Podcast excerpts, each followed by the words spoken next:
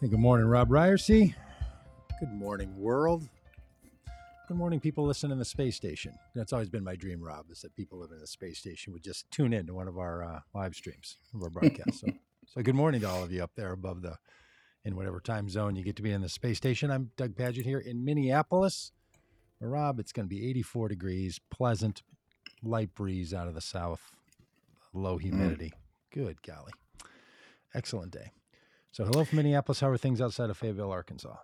You know, it's a we're we've got a beautiful stretch here. We uh, it's going to be 79 and sunny today. Kind of perfect weather. It's yeah. three days in a row of perfect weather, so it's really great. It's kind of day I wish I was still a golfer. I mean, this is a day you hmm. just beg to be a golfer. Yeah, and where you yeah. live, man, I'm telling you, you live in golf uh, golf zone down yeah. there in that that part of Arkansas. People golf all the time. You don't though, do you? You don't. You don't. I you know I used to golf, um, but I haven't golfed in probably 15 years. Huh. I don't really know why. I just something I used to enjoy doing, and yeah, just uh, quit. Yeah, just just gave it up. Me, me too. Yeah. No no no reason I can explain. Uh, yep. Why why I don't do a thing I used to enjoy. I mean, I, am sure I had good reasons: time, money, probably it. Yeah. So now I just, you know, now instead of spending that time, I just sit around and think about, you know, things. hey, right. hey, Rob, uh, I saw a little post from you uh, the other day that you and uh, your wife Vanessa went to, took a dance class. We did. shocked me because Shelly and I have had a dance class certificate for months and months, and I got it almost a year ago for our anniversary. We booked it for this week. I, I got sick and couldn't go, but I mean, what are the chances of that? And and how was your dance class? It, that is crazy to think that we could have been dancing the same week. Might have been the same day. I don't know. Tuesday was my day. Our day. Yeah, yeah. We we went on Friday. Uh, you know, uh, about a month ago, maybe six weeks ago, um, Vanessa said to me that you know she just was a little bit bored, and that you know date night, you know Friday night, laying in bed eating popcorn, watching Netflix. Like that's nice every once in a while, but Mm, yeah, you used to brag about that, didn't she? used to be like, you know, what we get to do, we just lay around and don't do anything. Life is busy yeah, enough. yes. And Eh, then, but you know, mm, we we need to have a little fun. So I uh, I took that challenge uh, head on, and uh, we went and did a pottery class, which was so fun and I, as it turned out, I am better at it than she is, which shocked both of us. Because she's um, a professional artist. Yes, yes, who works with you know plates and ceramics and stuff. Uh, and uh, we went to we went to a special exhibit at Crystal Bridges Museum of American oh, Art, which was wow. I I uh, national treasure. I, I can't. I, It was unbelievable. It was mm-hmm. uh, listen the listening forest. It was uh, an exhibit oh, that included things like you. There was like this huge field set up of all of these lights, and you could put your hand under a sensor, and the lights would begin to blink according to your like heartbeat and your heart rate, and then there like would be like this the sound of your of your heartbeat would like echo through the forest. It was unbelievable. So that was that was amazing. We just we had a great say. time. And then and then you know we scheduled a dance class. Huh. And it couldn't be a date night because the uh, the place where we went, the Melonlight Ballroom in uh, Eureka Springs, Arkansas, mm-hmm.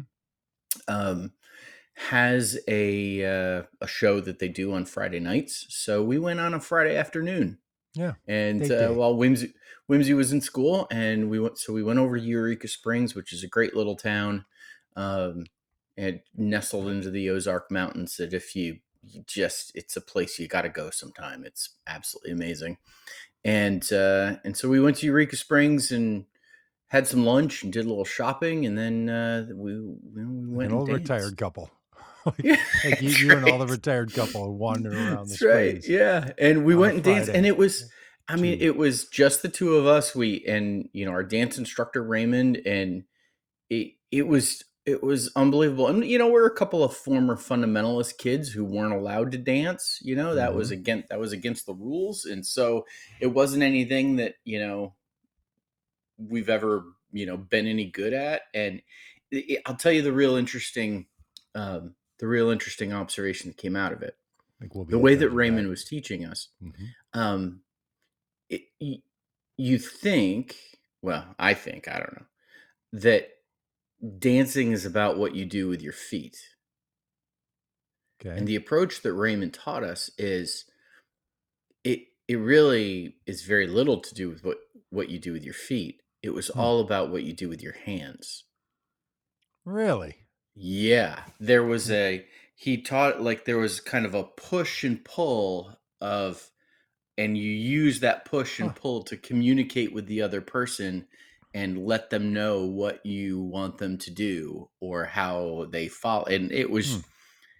it was absolutely amazing and we drank a bottle of wine and we danced and we've got we've got videos of it and it just was don't it need was to see those but that is interesting delightful that, experience I mean, oftentimes when people say, "Here's the interesting part," you know, one one gets a bit suspicious. But that is interesting. That dancing yeah. is less about the feet. I thought you were going to say it was about the shoulders, or it was about the.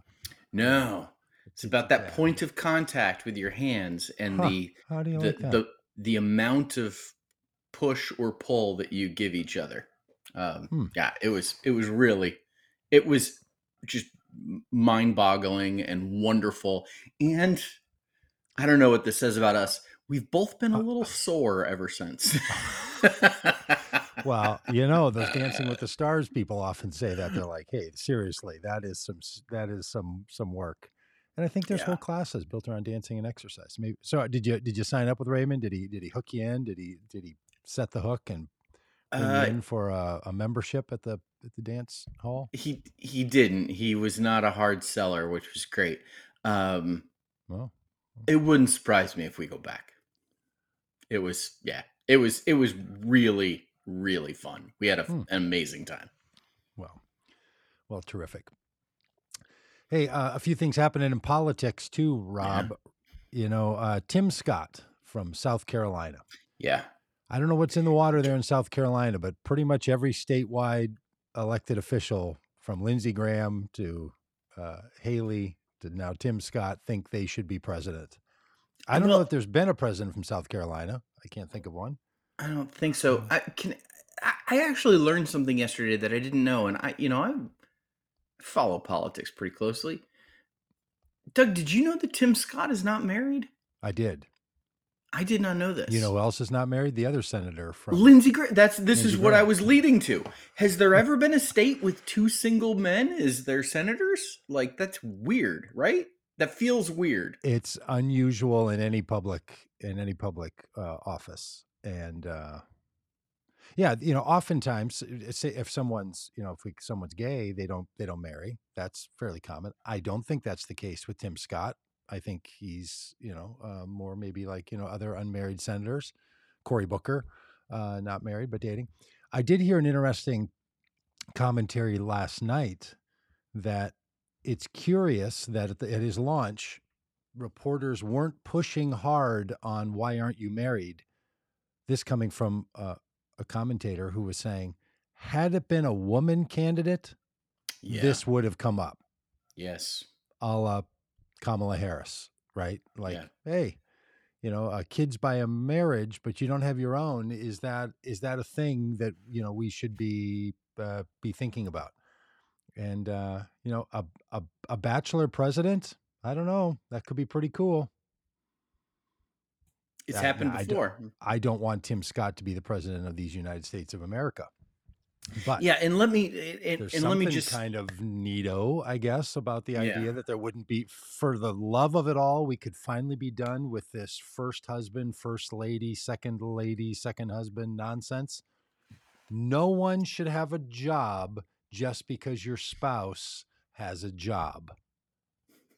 And just because you're the executive of the executive branch, you don't get a job for your spouse. I, I just cannot stand the fact that we do this. I'm so glad that Jill Biden keeps up some side work because you don't know how things are going to go. you know, for for, for the husband. So That's you right. know, she's- I mean, it's a gig economy. It is a 70 gig economy. you know, like I got it. One one job doesn't cover it anymore as first lady. You know, I, you know, Yeah. we, we don't we don't come from money. Uh, but uh, and the fact that she's actually a working professor is still is I think still pretty awesome. Yes. Dr. Joe Biden. Yeah, they do that a lot, don't they? You know, do you know that like Republicans, there's a couple of things that they do. Um, they refer to instead of re- instead of referring to um, the Democratic Party as the Democratic Party, they refer to as the Democrat Party. Oh yeah. Um, they um, just to get under the skin of and I found this out um, when I was running for Congress, and I referred to the Democratic Party as the Democrat Party, and I had people jump out of their skin at me, and I was like, "Oh, I did, I Why- had no idea Why this do they do thing." that? Not just because they don't they don't know how to pronounce. I I think they don't want to give the impression that Oh, that Democrats own the word democratic. Um, but anyways, and the other thing that they Oh, do okay. is they don't they don't refer to Joe Biden as Dr. Joe Biden, and don't. uh, they they will uh, you know they will make fun of her doctorate and say it's not a real Hmm. thing, um, which you know so they're Well, Yeah, they also didn't refer to Melania as immigrant Melania. So yeah, that's- yeah that's right These, that's right. these are just so things that are true about first ladies that they so here's not to mention. just a little just a little like nugget for folks a little reminder of what the rules are and how things work. Oh, as you are um you know as you might say in in the professional wrestling world as you were fantasy booking the uh um the uh you know the future presidential race and you're thinking like okay Donald Trump gets indicted, he gets convicted, he's out of the race. Now what's going to happen? And you begin to put match together. Okay, who how are the Republicans going to go together? Who's the who's the thing going to be? Yeah. Um yeah, I like this. I like this a lot. it's Nikki Haley and Tim Scott cannot run together for president and vice president. Okay? Ju- so just, just because it's just because it's it's in bad form, or two people from the same state can't. two people from the same state cannot be president and vice president. Um, This is in true? the rules. This is true. This is why Dick What? Cheney, who yes, this is absolutely true. Uh, Dick, this is why Dick Cheney, who lived in Texas, had to move his legal residence to Wyoming when he chose himself to be George W. Bush's vice president. Um, Well, so she could, she or he could just move. They could just Uh, change their legal see- status. They legal could, residency? but I mean, they both are much more. I, I Dick Cheney, n- nobody really cared, but Okay, so hang on a minute. So, so the rules about you can be president, it Yes. was this thing like you have to have been born in a U.S. territory or the United States. You have to be thirty-five thir- years, 35. 35 years and older. That's the only criteria. Well, you're reminding us no, there is another. You can't run for president if your vice president currently has their housing residence in your state. Yes. What? Okay. Yes. Right, I mean, well, yeah. these are the kinds so, of things that are unbelievable to me. Uh, So, uh, this is why I not- I'm just- I want- I- them. I want our listeners, while you are speculating about what the future might hold, I want you to be able to look down and kind of chuckle and laugh at uh, at your friends who suggest that Tim Scott and Nikki Haley run together for um, for president and vice president because you know that they can't. And I don't they- want you to I don't want you to make that mistake and look foolish. I I, th- I do think the caveat to not looking foolish would be well, one of them would have to move, which would even be a better response. If somebody's sitting Yes. around, they're like, hey, you know, it'd be interesting. What if that Tim Scott and Nikki Haley ran together? Then you say, Well, you know, well, one of them would have to move. one of them would have to move. and that then you really sound like you're just Oh. out of your mind. Yeah, You were like, yeah. what do you This mean one of them would have to move? Well, you know. The Constitution. You can't currently be living in the same state, have your residency. And you know state. who- you know the one is Do you know the one who would have to move? the It would have to be Nikki Haley. Because? Tim Scott is a yes, because Tim Scott is a senator from South Carolina. Ah, yeah, I better check that. I don't know that you have to live in this you because then you do. You have to have a residence in he's- the state. but he's not the senator anymore once he becomes the president. So he wouldn't have to move, I'm sure, right away. right. I don't know. could- he could wait- He, could- he could wait until he wins and then yeah, be like, right. you And know then, what? Hey, I'm a Um, resident of DC now. moving to yeah. So listen, Puerto this brings Rico. yeah, this brings the list to it- president people running for president. We've got Donald Trump. We've Mhm, got Nikki Haley.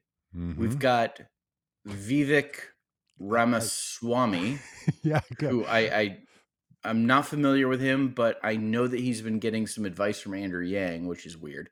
oh, We've got. Asa Hutchinson. Um, we now have Tim Scott, senator from South Carolina.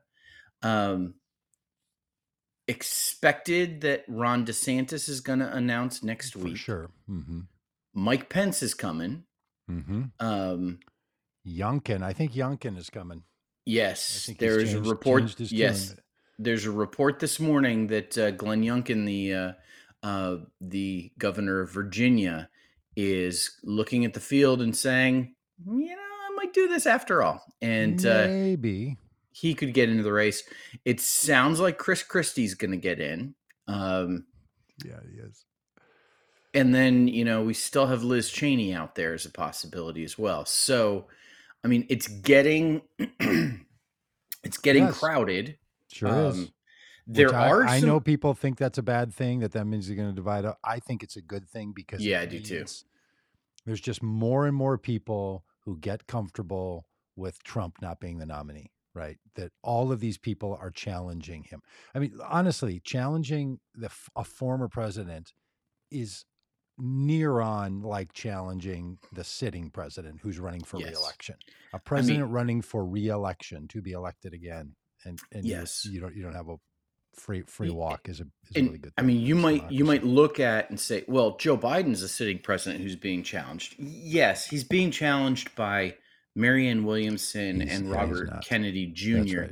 These are not these are not former governors. These are not sitting senators. These are not his These former not- vice president. His former vice president. I mean, like these are like these are heavyweights coming in. I mean, in I mean, you take Right. you take you take Donald Trump out of this. Like these are serious. Like, I mean, this is. I mean, these are Mm, serious se- presidential. Serious-ish. Serious. Yes. Yep. Yep. I mean, in in a bygone era, you know, pre twenty sixteen, you would look at this field of Republican nominee, it was Republican candidates, and you go, "Huh, Yeah. Yeah, we got yeah. some governors, we got some former governors, we got some senators, we got a vice president. Like, this is, uh, you know, like we're not joking around here." Um, but then you throw Donald Trump in the mix, and none of it makes any sense. Hey, Alex asked this question, which I think we should just spend a, little, a moment here thinking about. Um, it's on the screen if you're watching this over on YouTube. Thanks, Alex, for watching on YouTube, by the way. We like for all of you too. I mean, Facebook's fine, Twitter, all that, but prefer you over there. Uh, Alex says, I still think that if Trump is disqualified, for the love, thing disappears. I still think if if Trump is disqualified from running, Biden will back out. What do you think? Do you think Biden's only in if Trump is in, and if Trump gets to the point that somehow, some reason, he he quits running before Ron DeSantis cancel, you know, calls off his presidential uh, run? Do you think Biden's out, or do you think Biden's like, well, you know, I kind of kind of like this gig, and I want to do it, you know, into my mid 80s? Honestly. I, I think he Uh, could. I, if it doesn't get too far down the line, and I mean, the problem is that the Republicans will be better suited to have someone step in because they've a dozen Yes. people are building a, a system. Some level this. of infrastructure. Yeah. Yeah, yeah, which which is really complicated. By the way, you have to get on the ballot in every state. Like it's really hard to run for president. It's just singularly expensive to to do it, and if you're having would to do it on the quick, little little piece of trivia uh, you know every state has has different rules of you know what it takes to get ballot access some you have to collect signatures um, most states you either have a choice of collecting a certain number of signatures or paying a filing fee that typically is 1% of the job of the salary of the job that you're going for. Hmm. Um, there are three states, in most states, that filing fee is paid to the Secretary of State. There are three states where the filing fee is not paid to the Secretary of State, it's paid to the political parties. Hmm. And in one of those states, the political parties gets to set the fee. Nice. And therefore, that state has the highest filing fees in the country. You, oh, what's like, what state not, is that? It would be the glorious state of Arkansas. So, so if you want to be on the ballot, if you want to be a Republican, they haven't set the they haven't set the number yet for uh, for 2024, but in 2020, uh, or actually 2016 is a better example. Uh, people often, I'm I'm on a little rabbit trail here, uh, but people often ask me about like why is the Republican Party in Arkansas so strong and the Democratic Party not so much? Said go back to 2016 and you look at there were on, on the Democratic side there were you know two serious candidates for president hillary clinton and bernie sanders and then there were actually kind of four other people who were also running because you all you always get like all these of course. other folks who are running. more than two people running. Yes um, always. yeah so there were actually six, official third parties because yeah six six people who were running for president on the democratic side that paid their filing fee to be on the ballot and as a result of that it was um, it was um, two thousand five hundred dollars to be on the ballot, um, and the Democratic Democrat. Party and the Democratic Party raised fifteen thousand dollars. Okay, so in the demo, so in, in, Arkansas, to remind people what you're saying, the parties get the money as opposed to mm-hmm. going to the Secretary of State, and the party gets to set the amount of money that it costs to register yes. and be acknowledged as a candidate there. Yes, and yes. the Democrats did it in Arkansas in 2016 and raised and raised fifteen thousand dollars, twenty five hundred dollars per person to, to get on the on the Republican side, there were 13 people running for president. Okay, that's a lot. The filing fee was twenty five thousand dollars each. Each. Each. The Republican Party of Arkansas raised on just the presidential line alone. That leaves you know everything else, like all the other races not included. Just the presidential line the Republican Party of Arkansas raised half a million dollars to do with what they will. To do with what they will. Yeah. So, well, hey, and you know, you're actually that's, that's not just obscure trivia from you know the great oh, state oh, of Arkansas. It. it it's actually very insightful as to why do states stay red or stay blue. Mm-hmm. So much of it, and we've learned this as we've worked yes. around the country, is does the party the political apparatus have what it takes to mobilize people, mm-hmm. to message, to invite, to raise up candidates, to do the kinds of things. When I was in Florida in 2018, doing some stuff with the Democratic Party and went to a big Democratic Party fundraiser. Then 2020 went to the debate in Florida, the, the presidential debate was was just Democrats, of course. So the Democratic presidential debate, and there was this big event beforehand with the the party people uh, for in Florida. They were all talking, and it was pretty obvious from the meeting. Just a disaster of a party. The the if you if you wonder what's happened to Florida, it, look, it's easy yes. to blame voters. I just think it's a bad idea to blame voters for things. Yes. Right. Like totally agree. The masses of people, wisdom of the crowd stuff tells us people don't just make bad choices. They make choices for reasons that seem right to them. You may determine, I may determine that the, those are th- those were choices that were not deemed to be good, but they're not just willy nilly, and people aren't just being pushed around, and people aren't lemmings, and people aren't sheeple, and they're not being tricked by people on Fox News or any of the rest of it. There's a thing going on, right? There's a way that people think. And so much of that in politics, especially, is do you have any kind of a system or apparatus for this?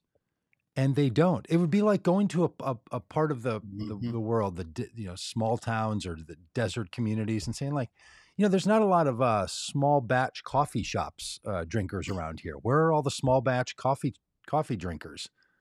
Yeah, there aren't any because you know why? There aren't any small batch coffee shops in those kinds of places, right? Near me, I hit one of these up, you know, every six blocks. There's a bunch of them. So, of course, there's a bunch of people who are accessing that way of doing and living and being. There's hardly any of those in other places. So, Okay. people don't do it. When you don't have an apparatus that asks people to be part of a political system and party, they are not part of it. That's sort of how it goes. This is what, when you have unfunded, underfunded political parties, Yep. This is what happens. And look, nobody likes giving money to the Democratic Party, or you know, if you're a Republican to the Republican Party, or if you're a fool to the Green Party. Nobody likes giving money to those things. I don't like giving money to those things, and I don't give money to those things. But they're really important. And if you can't get there by having enough money, you have to get there by some something else. What happened in Georgia, case in point, was that Stacey Abrams built out Yes. from a lot of her work and movement, built out an apparatus to support a democratic superstructure. It wasn't enough actually to even get her elected. She did better at building out a system that motivated people, got them involved, and created identity in politics for people in Georgia to see themselves as Democrat. And it helped across the board, even though it didn't help her. That's the thing that happened in Florida. That's what's missing in Arkansas. You pick a red state, you pick a blue state, and what you're going to find is that the party is alive and well in those places. And the Yeah. and the purplish shifts. So much of this has to do with with that kind of with that kind of thing. Yeah. It's not enough just to say a bunch of people moved into town. There's actually systems and structures that make some Yeah. of this stuff. So, um, yeah, jump circling back to Tim Scott announcing that he's going to run for president. Um, Doug, is Tim Scott going to be president of the United States? My my bet is that Tim Scott will not be putting his hand on the Living Bible and then holding up his uh, other hand and, and doing an oath of office. But I do imagine that if Tim Scott were to be sworn in and he picked the family Bible, he would pick one of those uh, 1970s circa Living Bibles. Do you remember those? That that Oh, yeah. translation of the Bible. Love it. Um, the- barely a translation. Love The it. green, the green one. That's what Yeah. I would see him having the paper. Like the paper, paperback yeah, the paperback. Yep. I like that. I like that little Bible. It felt very 1984 to me. Um, Uh, I don't think he's going to be putting his hand on the Living Bible. Here's what I did notice, though: his campaign launch, which he did at the university that he attended, some university there in South Carolina. Did you see what the tagline is? Tim Scott. Tagline under it: "Faith in America." mhm. Faith in America. People, uh, I mean, this is just so classic. The the the kind of media I listen to, you know, your mainstream left leaning liberal media trying to figure out what's the what's the uh, pathway for Tim Scott. Well, he's going to be the happy warrior. He's going to be the let's return to normal. No, no, no, no. Tim Scott is full on the evangelical candidate. Mm. That's who he is. That's that's his pitch. That's his staff. That's everything. the thing that could really sour Trump, and this already happened in Iowa. We saw. I sent you this note about what we saw in Iowa Mhm. that the Iowa family leader, family caucus leader, or whatever these the evangelical uh, head of the evangelical organization, Republican evangelical organization in Iowa, has moved away from Trump, is supporting Tim Scott, and is moving that evangelical apparatus onto Yep. Tim Scott. Now, will some of those people come back to Trump if Tim Scott's not the option? Yes. But anytime you get people saying, starting to tell themselves, I don't want Trump, I want this other person, that in in in motivational change theory is a good thing. Once you once someone starts saying, maybe I won't do that habit, maybe I won't behave in that way, maybe I won't do the thing. That's the start. Look at any of our lives. You Yeah. when you make a change, you you've probably spent six months or three months or a long weekend saying to yourself, maybe I won't do that anymore. Maybe, I, and then you finally don't. Same way when Yeah. you pick up a new habit. You know, maybe I should start playing pickleball a little bit. I see these pickleball courts. Maybe, and Mhm. pretty soon, the next thing you know, you're pickleballing, or you know, you saw the you saw the dance class. And once you start softening up these people into Yeah. believing, here's why Tim Scott is better because our faith matters again, and we need to have Tim Scott, not mm-hmm. Donald Trump, not Donald Trump. That's exactly what you want. Yeah. You want these voters, what we want, these voters saying, not Donald Trump. So for a while, I want to boost up for people who are like, I don't think I could ever vote for, you know, a Democrat to say like, well, yeah, but you also can't vote for Trump, right? That's what you're trying to get these people to do is to, Yeah. to make a shift, Yeah. make make a move. So I thought Faith in America was a very bold Yeah. And at the same time, full on Christian nationalist, you know, Yeah. uh, the settings for a Christian nationalist movement like is happening in so many Great. states. So Uh, not great on that front. Not great on that front. What was really interesting was that Donald Trump was not critical of Tim Scott and in his presidential announcement. Um, no, I Trump- I saw something today that he. That, that, Oh, that maybe- well, I thought last night me. I I saw a thing on Truth Social where Trump was welcoming welcoming him into the race and wishing him well and and and just not at all going Oh. after him like he did, you know, like he does Ron DeSantis or something else. But I mean, we'll see how that how that plays out. Um, I, just before we move on, Doug, um, there are folks in the chat making fun of your hat. really, Yeah. I agree. It's hard to Which I just think is fantastic. A kid's hat. Yeah. What's he? Who's he talking about? And I, I think he's talking about you. You're the only This one not wearing a a, hat. kid's hat. I wish. I wish. And I then Debbie said. I was wondering about the hat myself, but he talks a good talk so far. Ah, Oh, Debbie, stay with us. You'll, uh, I mean, yeah. You talk a good In talk so Oh, far. hang on a second, Debbie. In spite of the hat, the hat is your brand, Doug. These are people Yeah. coming for your brand. to, to well, Oh, I don't know. People so coming. funny. Steve, Steve, nice Doug- to have you around. And if you're new to the hat, the hat situation, welcome to the Vote Common Good Oh, world. uh, Take, Steve, take a spin. Take a Steve, spin there- through the uh through the places. Yeah, oh man, Steve, there it are, sort of reminds me, I- hats I- for days, Steve. I, I wear this hat when when I preach, and I preached at a church, and a, a lady, older lady, came up and said, "I, I I really hope you're going to take off that hat before you preach." I said, "No, ma'am, I'm I'm not going to take off my hat my hat before I preach." She was wearing a hat. She's a hat lady in church. She said, "Well, I, I don't think gentlemen should wear hats when they preach." I said, "I understand that. I think they should. I think we all I think we all should." so I hear you, Steve. That's just sort of how it goes. Uh, Uh, and so and be careful, Steve, if you start taking people too seriously. So, uh, especially this podcast. Um, I mean, it's serious business, but don't Oh, take sure. me too seriously. you know what's not serious business, Doug? The debt ceiling. Yesterday, do, do you do you ever listen to National Public Radio, the, uh, Uh, The- very the corporate rarely. funded, advertisement funded? Uh, yeah, propaganda, media, state media, as Elon Musk referred to it. Well, the thing that bothers me is not. I wish it was state-run media. The thing that bothers me is that it's nonprofit radio that then also runs ads. Just drives me crazy. Today's broadcasting Yeah. brought to you by Geico. Like, how's that not a commercial? Anyway, yeah, it's a commercial. just commercial. makes me crazy. And then they'll.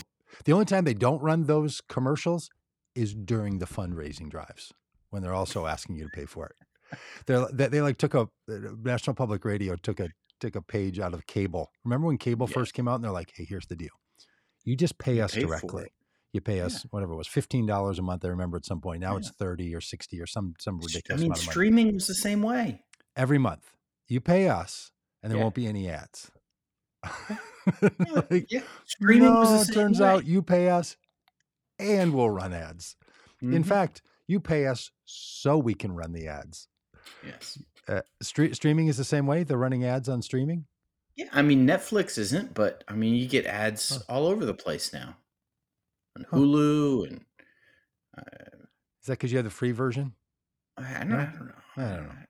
Well, uh, I'm this would require me using my own version, which come on, okay. Good it's point. 2023.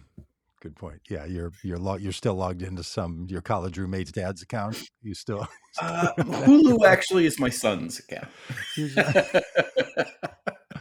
uh, uh, I won't tell you whose uh. Disney Plus account I'm in on. okay, fair, fair, fair enough. All right, but on, on on National Public Radio, they have a they have a show about money uh, with uh, Kai Ryssdal.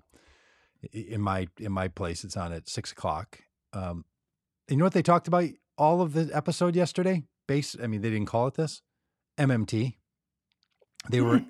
the the host is like, look, this is ridiculous. We're having to talk about this again. We have to talk about it every time the Republicans do this, and we have a different take on it. How does money actually work?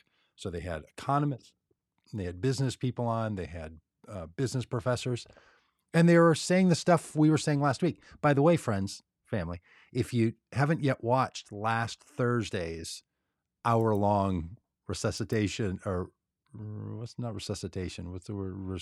reciting. what, what's that word? Why I went on and on. What's the word when you do a uh, make a presentation that's not resus resuscitation? A resuscitation.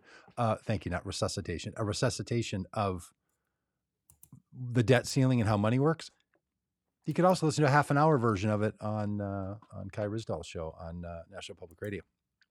But it was great to hear that they were like, it, I mean, they, they went more into the trillion dollar coin idea. They had the person on the show who wrote the the language that allows the Treasury Secretary to make a coin worth any amount they want back in the 80s. And he's like, this is actually genius. They can solve the debt ceiling by just minting a coin. And, uh, but it was basically the idea that the government makes the money, the government creates the money, everybody else just circulates. The federal government can never have enough money. The way one of the people put it is he said, there's the, with the federal government, with the treasury, it's not a dollar sign in front of it, it's an infinity sign. Infinity amounts of money. There's as much as you want. The government right. shouldn't spend all that, create all that money that would be there's reasons you wouldn't do that as we've said many times and as uh, uh, our economist has, has told us you don't want to do that but you could. So when the government says we don't have the money or they played clips of barack obama saying this in 2008 yeah. Like we're, we're broke. We don't have any money. We gotta we got we gotta raise the debt ceiling. We don't have any money. Like oh my god not how any of this works. saying that Yes. yeah. Uh, Democrats and especially Republicans stop saying it. But yes, it's ridiculous. And and here's the other thing: Biden is totally good with keeping the fiction going about this. He, yeah. He's not interested in people re-understanding no. how money gets created and what the function no. of the Treasury no. is and what the mint does and how the how the the the Fed works in relationship to banks and where money comes from and that small businesses don't actually create money small businesses. Uh, Rob, we were having a chat, chat about this a bit last week in the comments, and somebody uh, had, had you know said, which I thought for a long time too. Well, small businesses or businesses create money, and somebody written that. I said, unless your business is counterfeiting, you're yes. not creating money as a small business. You are no. recycling the money that the federal that the federal government uh, creates. Yeah, businesses. So they're going to um, do this thing, business, and they're going to negotiate, and they're going to show that they can do it in good faith. And Biden's yeah, going to come out with a win. Can, can, can I just jump in? And, and, it's just yeah. nonsense. Let me just jump in and say, businesses. What businesses do is businesses redistribute wealth. That's what they do. Fair enough. People who yep. think, oh, the government redistributes wealth. No, no, no, no, no. Businesses redistribute wealth. Uh, Doug Biden has said that he might use the 14th Amendment to deal with this. Now, the four, this is interesting. The 14th Amendment is related to the abolition of slavery. Um, you know, it's all persons born or naturalized in the United States and subject to juris. What's that? Isn't that the 13th? Uh, 14th. All persons born and naturalized in the United States, subject to the jurisdiction thereof, are citizens of the United States and of the state wherein they reside. No state shall make or enforce any law which shall abridge the privileges or immunities of citizens of the United States, nor shall any state deprive any person of life, liberty, or property without due process of law, nor deny to any person within its jurisdiction the equal protection of the laws. How in the world does this apply to the debt ceiling?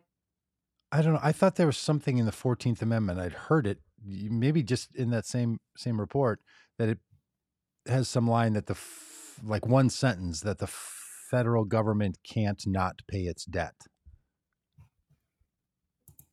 Well, let's get the let's get the crack staff on this thing. Uh, who who is it that's always been so helpful in this in this kind of thing? Oh, think Peggy, where's Kimberly- Peggy, when we need her? Peggy, on, we Peggy. need you. Peggy, we need you to look this up. There she is. Uh, uh, Peggy, uh, give us a give us a look at the Fourteenth Amendment, how that fits. But somehow, some part of an amendment somewhere, um, and Republicans don't know because it's not the Second Amendment, and we don't know because now we're confused. But uh, there's something about oh, oh, oh, people have asked, what does the Fourteenth Amendment have to do with the debt limit? The validity of the public you debt just, of the United you just States. Google it. You just Google Oh, that right yeah. now. Yeah, and people also ask, like Yeah. we are also asking. Yes, they do. They they do actually ask. Um, Debts incurred for payment for pensions, boundaries, services, and suppressing insurrection or rebellion shall not be questioned. What? Okay, keep talking, Doug. I'm yeah, sorry. there's yeah, yeah. Instead of instead of mumble reading on the podcast. Well, this is yes, so- riveting radio. Yeah, right, right. I do that to Shelly, and she's like, "Just quiet. Just like stop reading your phone to me." Um, somewhere the president has the ability, but he doesn't want to use it. I mean, look, uh, uh, you can say many things about Joe Biden. One thing is that he really does believe in the structures and institutions of the government, how it works. He's not bothered by the fact that both parties are going to gain some credibility and lose a little bit of credibility in negotiations like this. Not flapped by it. Keeps trying to tell the press, don't get all excited. We're going to eat. Here's how this is going to go. We're going to have conversations. Then we're going to come out and stand in front of you. We're each going to say some things, and that's going to, you know, lead into the conversation that we have to have the next day. Don't worry about all of this in every with every wind that blows. Wait till we get to the end, and we're not going to have an answer to this until we're close to this to, to the debt limit date, to, till we get to the the the consequence moment.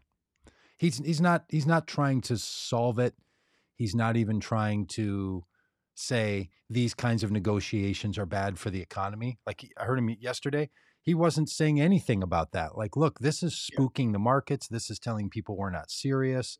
This is really a problem. He's not taking that approach at all. Biden is like, look, this is what you do. He's almost gone so far as to say, this is what divided government looks like. And it's Yeah. better than, you know, other options, but, you know, we're not going to really solve any of this. Um, so he's Yes. not fussing about it. But he did hint that, look, I'm not, I do have the authority by the 14th Amendment. Apparently, Lou Adams says that Section 4. yeah, the- Section Four deals with public debt. That's right. Oh, did you only Um, read Section 2 or something? What, what I, was I, the part I, got I don't know. I was on Wikipedia. I don't know. Oh, Uh, yeah, second. Well, Section maybe- four maybe deals Lou with can log into Wikipedia deals and with update that. yeah. The my favorite part of Section four is that it deals with uh, public debt, particularly the debt incurred um, services suppressing insurrection and rebellion.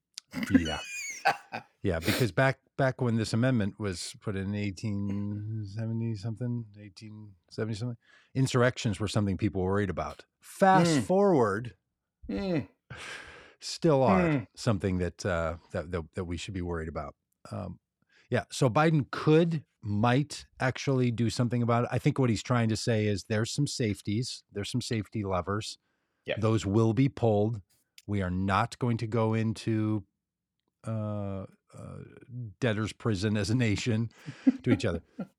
But also, go back, watch the video. It's it's on the you know this stuff's all recorded. It's not just happening live, of course, or listen to the podcast, and you get a little bit of a picture of you know um, Yeah. what should and could be done because this stuff's really because this is not like the other debates that we're having about uh, the budget.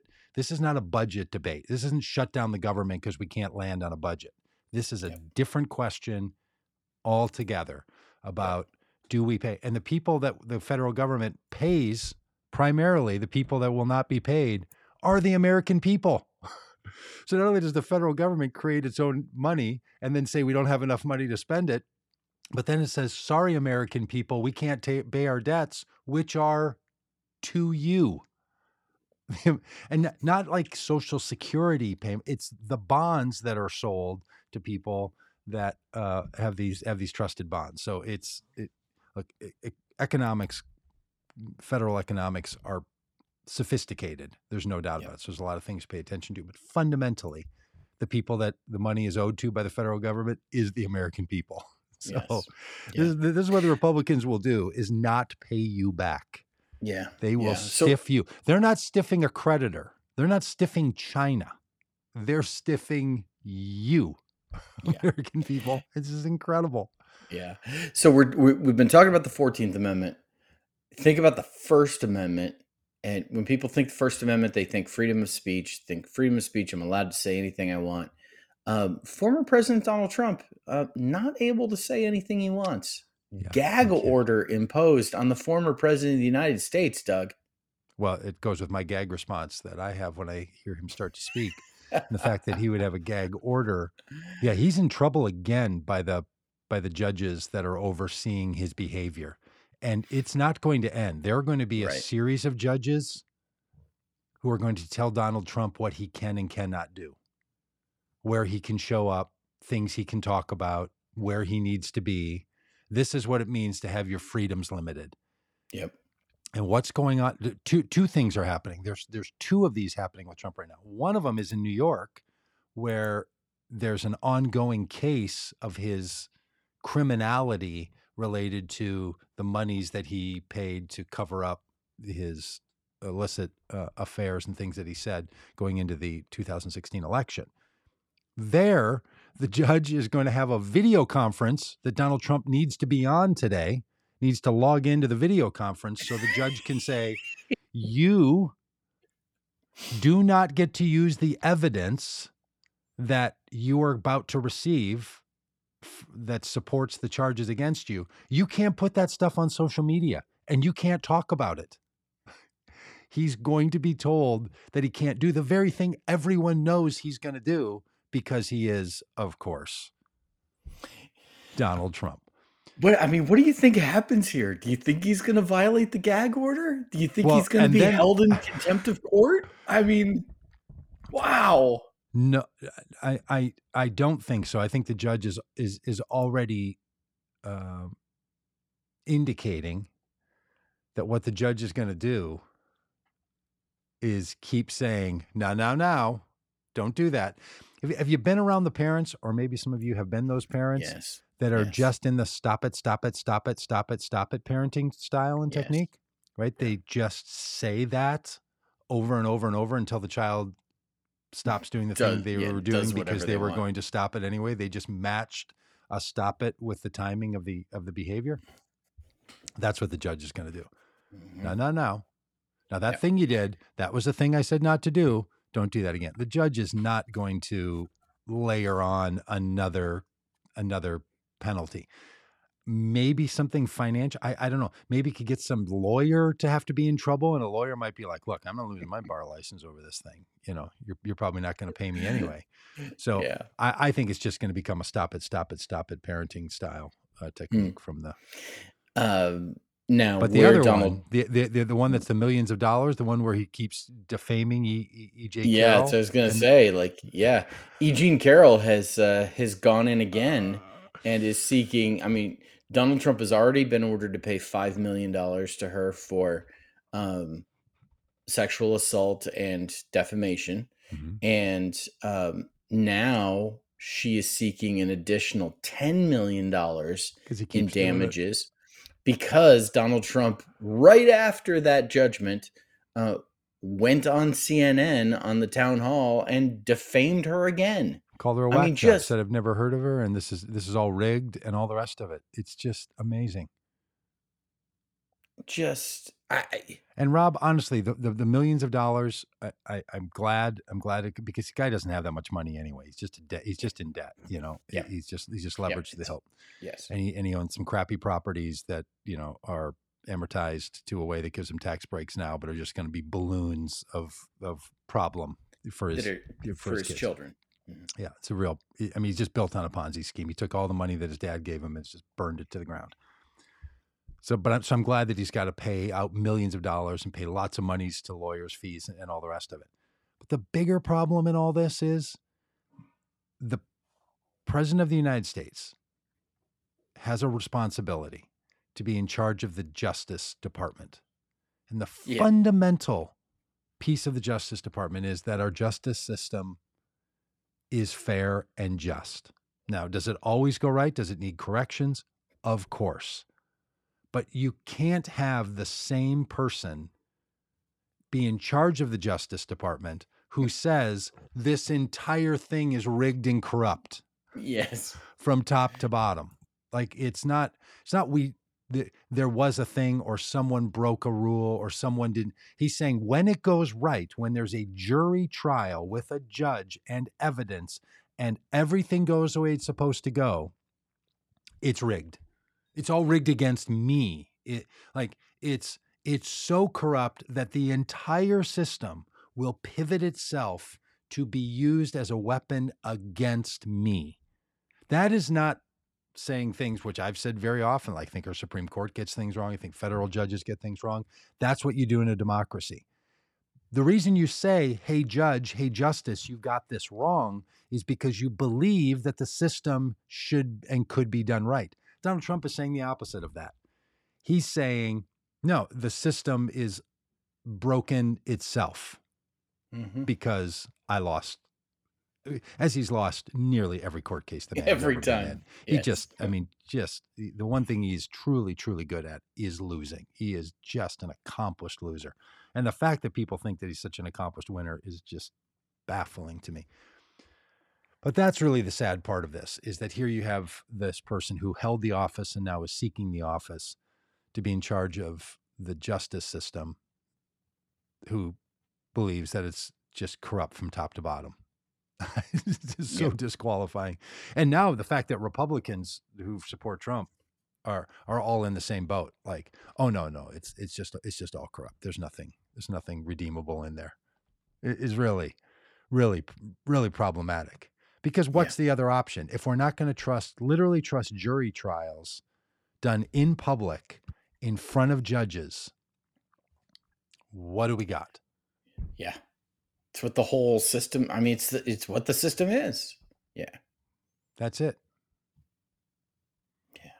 That's all there is. Uh, there was one. Of, hey, this truck crashing into the White House uh, today. Yeah. Look, this might just be a, a broken person's brain causing them to do bad things in a one-off. But a 19-year-old rented a truck, drove it into the barricades at Lafayette Square on the backside of the White House, rammed it repeatedly, and then they apprehended the person and found a Nazi flag in there.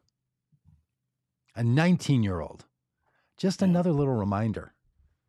If you just think that generations are going to solve all this, let's just wait for the 19 year olds to be in charge. That's not a good idea.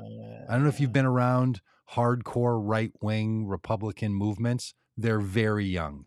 So, all of you who are totally convinced that Yes. you know birth birth dates are going to be our solution when was the last time that worked was it the was it the the baby boomers saying don't trust anybody over 30 was it the gen xers? Was it the gen y? Which which group really did save us? Which which group do you think it's like well you know what? Demographics that's really going to change things. Yeah it's not going to change things. But even more so 19 year olds with Nazi flags and trucks ramming them into buildings outside or into barriers outside the White House. That's a big deal. And this is the kind of thing that you just start worrying is going to be happening over and over and over and over and over again. Because that that impulse that the way you fix a broken democracy is to attack it and to attack the Mhm. structures and institutions. January 6th, Trump's daily truth social posts or a truck with a Nazi flag in it held by a 19 year old. Yeah, that's that's a that's a whole level of problem that I think is really really something. Yeah. Yeah, you're right. And it looks like the the driver, this 19 year old, um, Sai Varshith Kondula of Chesterfield, Missouri, Mhm. um, who yesterday was posting on LinkedIn about how he was looking for a job as a coder. like I don't know. There there's something weird here. Uh, yeah, look, look no, nobody rents a truck and rams it into barriers. can I can I ask this question too? Can Uh-huh. a 19 year old rent a U-Haul? I thought you had to be 25 to rent a car. Uh, a car, but I think a U-Haul is different. I feel like It's a big yeah, U-Haul. I'm. I'm Well, looking at the look, picture. the fact that the fact that we could just get to rent those trucks anyway, like the big, like they're, you, you go into the U-Haul place and like, hey, which size you want? I'm like, give me the 24 footer. like, do you know how to drive a vehicle? No, I just got to pull it up to my buddy's apartment complex. You know, through the little parking lots of the apartment complex, and just weaving in and out of. it's just one of those like offbeat deals that we have uh, that that, that we have going on. Yeah. Um, yeah, just uh, uh, you know, an, another place that just because somebody's you know. nineteen. There, it seems just from what I'm looking at on uh, yeah, look, on, on, on not right. Twitter, and and there's all the right wing people are talking about how this is you know psyops and the whole thing, uh, which I think is ridiculous. But I, something's a little fishy here. Something something doesn't add up. Uh, so yep, yep, yep. yeah, Well, look, um, cultural shift and cultural change is uh, is difficult. It's slow Yes. to come by. It it it takes vigilance. Like you got to stay with it. You can't Yes. just think that. and and it's stop. It spurts and starts and stops and. Like it, it doesn't just naturally progress in an even flow. Totally. You know, I mean, I've I've I've done this little resuscitation before, so I won't bore you with the, the long version. I'll just bore you with the medium length version of Mhm. this. Um, I was born in 1966, so somewhere in the 70s, I was coming of age and could see things happening. Early 70s, 72 or 74, Richard Nixon, Republican president, is sort of blind and uh, hated. And then, you know, he's the, the Vietnam War is a disaster. He's got all sorts of stuff going. Then he ends up resigning, resigning the presidency, effective noon tomorrow. I mean, I remember this as a kid, like, whoa, okay, there's a thing. Presidents quit. Terrible sort of moment. Six years later, a Republican is elected to the presidency of the United States in Ronald Reagan. And all the kids, all the 19 year olds when I was a kid in 1968 and 69, and all the counterculture movement and all that stuff, and all the free life and free movement and democracy stuff, and, and, uh, uh, women's movements and Earth Day and indigenous people movements and all the stuff going on in the 70s gave way. That same group of people, to borrow a line from Jackson Browne, what became of the changes, you know, that, that our that our hearts sang? Well, um, you know, true love could have been could have been a contender, but I'm going to work for the legal tender. Just shifted, just became radically different people in the 1980s, and then by the 1990s, you've got a whole other version. The idea that these are permanent shifts that happen in our society because bad moments happen.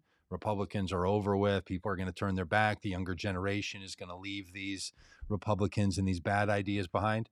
Y- y- that doesn't n- naturally happen. You have to do the work to make that stuff consistent and permanent, and you've got to work at it diligently over and over and over and over again.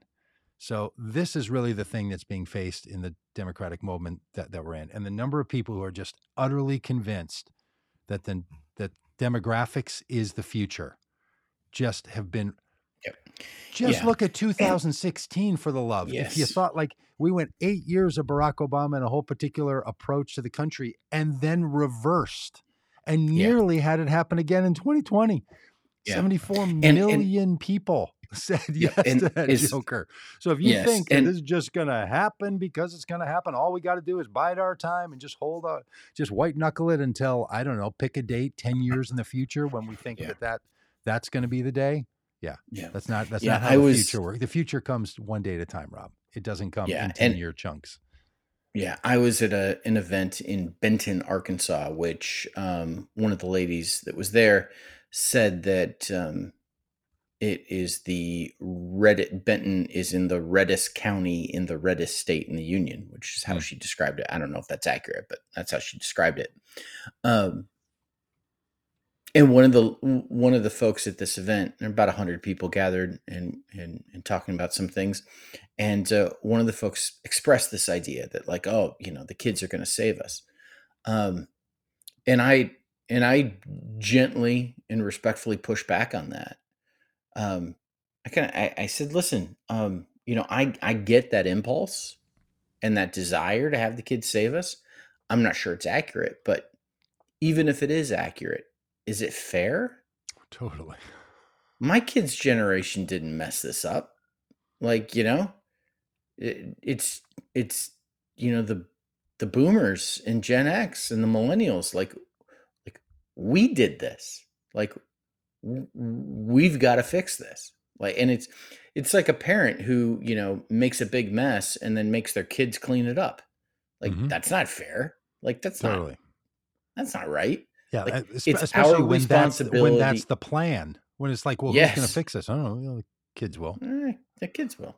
Like no, no, it's not. It's not fair. It's not just. It's not right. It's It not is right. our responsibility to fix this, and we can't just like, you know, give ourselves some future hope that the kids will fix it when this is our job. This is our job. Yeah, look, every seventy-year-old used. Didn't we? Didn't we talk about this a while back? What, you guys made fun of me because I said people get older or something like that. like people every day, every day people No, get older wait, than they were the day before. Breaking news, everybody! People get every day you're a day older. Every babies day. don't stay babies. See, that's the thing. Oh, it was about kids. Yeah, it was the thing. I think it was Doctor with Doctor Andy Andrews. Kids don't kids don't stay kids. They're just they're just future adults, right? Mhm. So, and that's that's the thing. And again, it it doesn't go in 10 year cycles. It goes day by day by day. This is the Mhm. actual work that that has to be done. Because you might, I mean, as as I do, people watching, listening to this might think, hey, I want to oppose these woke bills that are being passed. Well, look, I mean, I'm no, you know, I'm no DeSantis fan. I think the man's incapable, incompetent, and undesirable. He's not that old though. I don't know what generation he's in. Gen Xer, I'm guessing. I'm guessing he's a Gen Xer like like we are. I mean, I'm on the older edge, but I'm guessing he is. I'm on the younger edge, but yeah. and and he's he's likely in that in that spot somewhere in there. And a lot of legislators in Florida are also younger than that, and they're passing laws. Missouri, full of a bunch of youngish people who 20 years ago were 20 year olds. So all I'm getting at is if you think that the next 20 years is going to be different than the last 20 years and previous to the 20 years before that, you just as somebody who used to do adolescent development work and started a master's degree in that stuff after I got a master's degree in theology, I promise you, people have been saying the kids in the next 20 years, here's what life is going to be like. Yeah. It's never been true, and it's not Right. going to be true. The changes that we're going to see are going to come when every age demographic takes responsibility for itself and actually moves these things forward. It's Yeah. just simply not. I'll tell you who really got this message, and that was the anti-abortion, you know, uh, pro-life crowd. Yes. They spent their time and still do working on kids. Hmm. Teen movements, youth movements, college age movements, that's an entire thing. The more pro democracy, Democrat, inclusive side of of it just thinks that natural society and culture is just going to do this stuff and it's just going to it's just going to happen like spring comes and the and the plants grow and these Yep. other folks are out tilling the soil and planting annuals in it and like hey we're not going to wait for just whatever's in the ground to grow we're going to put things there. That's where some of this battle line's drawn and that's why this the, the kind of work is going on. We're not just observers at this point no matter what your age demographic is. So i love your point rob. Don't burden the kids with it and don't think you get it to, off of your back either. Um, Mhm. because the other thing is politicians tend to make political decisions not the populace. It's kind of how we do it in a representative form Yeah. of democracy and it turns out some of these people i don't know they might not leave for 30 years you know some of the some of the 50 year olds somebody's like 50 and got elected last year they might be around until 2053 like literally diane feinstein chuck schumer nancy pelosi joe biden like should we just keep going Donald? Trump. Yeah. Donald Oh, Trump should just keep going down the down the line.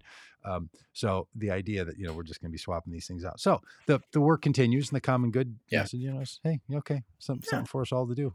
Yeah. Yeah. All right, is that good? For We're gonna have a guest on next week's show. Who we got? Uh, we have uh, a. Uh, I'll just tease it this way. We have we- a guest. We have a uh, a candidate for mayor in one of the cities, one of the nation's great cities. Oh. Well, you know what, Rob? I love this country. They're all great cities, so that could be that could be anyone. Eh, come on, That that's not be- true. no, that's not true. But uh, you you still want to say it, you know, like you know, I love you to your grandma. You just say it, Rob. Just just say it. Uh, all right, is that good for today? Thanks, Dave. Thank, thanks, today. Leaf. Um, lots of uh, lots of action in the chat. Go over. Yeah, if you wanted to see all that we see, friends, you'd have to go to all the places where this is Yabbits, multiple Facebook Lou, pages, and YouTube, and and all the rest. R. Lou, nice to have you around today. Uh, Lou, I think I mean all of you. It's nice to have you, but it's you know special yeah, little call out to those who are who are new in this world. Steve and his and his Kimberly. hat, hat attacking um, Yeah, uh, perspective. Nice to have you. yep. Uh, So all right. great. Yeah. Mike D. Yeah. Okay. Hey, uh, by the way, the rest of this week, if you're still watching now, you, you'll care about this. Uh, no, no live streams until next Tuesday.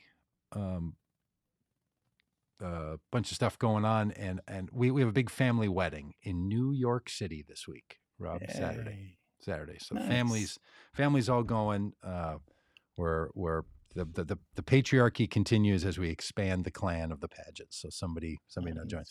So we have a uh, in the last a year ago, a little over a year ago, uh, our uh, less than a year ago, our Yep. one of our sons got married. So Brittany became a Pagitt, and this weekend, our we have another son.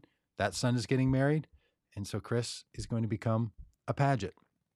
And I got to tell you, I just feel weird about this name passing thing down from the the the male to the female and then they take on the name. I don't I don't know what the solution is. I have none Yeah. because the hyphenated thing at some point that can't keep working, right? Because Yeah. the kids then would hyphenate a hyphenated with a hyphenated and within 3 generations you would have 12 names for your last name and that's just undoable. So I don't know what this solution is. Just want to note it. It's a weird Yep. feeling. yeah Speaking of weird things um, and names, should I tell everybody the the name of the student in my uh, in my daughter's class that I learned when she brought home her yearbook from second grade last week and texted you a picture of? Well, I think so. I think it's a I think it's a fantastic name, and if one could pick a name as a kid, and and maybe this is what happened. Uh, Maybe if you were like, like five, and Yeah, yeah, and and you got to pick your own name, uh, this is a pretty yeah, great one. Yeah. Um, um, um. My second grader brought home her uh, her yearbook and she wanted to show me her class, and I'm she's pointing out her friends, and uh, I noticed there's a, a a classmate in her class, uh, with the name. Are you ready for this? With the name Chevy Pickup. Chevy First pickup. name Chevy, last name Pickup. Chevy, Chevy pickup. Pickup. I couldn't believe it. I she uh, snapped she a picture. confirmed it? She she calls him Chevy, and Yeah, or yeah. just do they just go with the nickname Truck Trucker? I mean, yeah. it's again just It's just fantastic. Chevy pickup, wow. Yeah. spell spelled as you might a expect. picture. Yeah, snapped a picture of it and uh, texted it to everybody I know. Well, well, I, I often tell couples, and I did to my my son and, and soon to be daughter in law, that when you get married in the United States, one of the things you get to do is change your name, right? Because we do this patriarchy passing on a name thing, and you don't have to have any excuses for why you're changing your name, like you would another day. If if tomorrow you decide I want to change my legal name, you have to go to court and have a judge sign off on it. It's a big deal. It takes a lot of time and expense, and you got to have really good rationale for it. But when you get married and you get that wedding, that marriage license, you just get to put on there, you can change your name to anything you want. Both of you to anything first name, middle name, last name. And man, hardly anyone I know takes takes real advantage of that. I mean, it, it could have been, you know, Rob Chevy truck, Ryerson, Rob Chevy pickup. I mean, you just go with what you want. Uh, I Oh, love a man. burrito. Rob, I love a good burrito Ryerson. Like just Yeah. Rob, I love a good burrito. Get- Just pick a name. And what most people do is just like, I don't know, I'll just take his. or I'll just keep mine. She'll change hers, or maybe we'll hyphenate. Uh, you could change us. You can fix a spelling you didn't like. Eh, Do do anything, and just rarely do people take advantage of it. So if if it ever Mm. if it ever approaches, and people often don't know, and I've realized because I've just been on this this for 25 years with people, they don't care. They have no interest at No. all in, in picking a new name. No, they're just like, okay, that's a cute little tidbit of inf- of information. I'm sure that's I'm sure you're Yeah. fascinating at a dinner party, but Yeah. no, thank And you. Leaf is I- yeah. Leaf is in the chat saying, "I'm not going to change my name." Uh, that's good, Leaf. You have an awesome name. like a boy named Sue. that's right. Now, Uh, just to be clear, Chevy pickup appears to be uh, a little boy, um, and uh, pickup one all one word. I, I that was as shocking as the first name Chevy is like a last name pickup. That was Yeah, because it could be Chevy, like Chevy Chase. Chevy Chevy Chase. Yeah, I mean, Yeah. it'd be, be Ford, Nissan pickup. I mean, there's there's lots of options. Sure, there's last names. Yeah, Ford would have been an easy one. If he was Chevy Ford, people would have been like, well, I don't know. what are they Well, gonna be there? but no, no, no. pickup, I mean, it- with the last name pickup, Ford pickup, Nissan pickup, GMC pickup, Dodge pickup. yeah, there's a lot of lots brands. of I see what you're doing. There's a lot of brands, but they're clearly a Chevy family. Um, yeah, clearly. All right. well, uh, All right, good stuff. we're not we're not changing our name of this podcast, but we won't be back for another week. So um, we'll see you on the. We'll be back next week with a special guest. special guest from from one of the great cities. All right. Okay. You got to go. Got somebody back there. Who is that back there? Is it your dance partner? Who who, who, you're you Uh, nodding to? I thought I heard a noise, but maybe I didn't. Oh. All right. Hey, we'll see y'all later. Bye. Kawasaki. Kawasaki. I uh, leave for the win at the last second. A buzzer beater. buzzer beater. All right. Bye. Uh,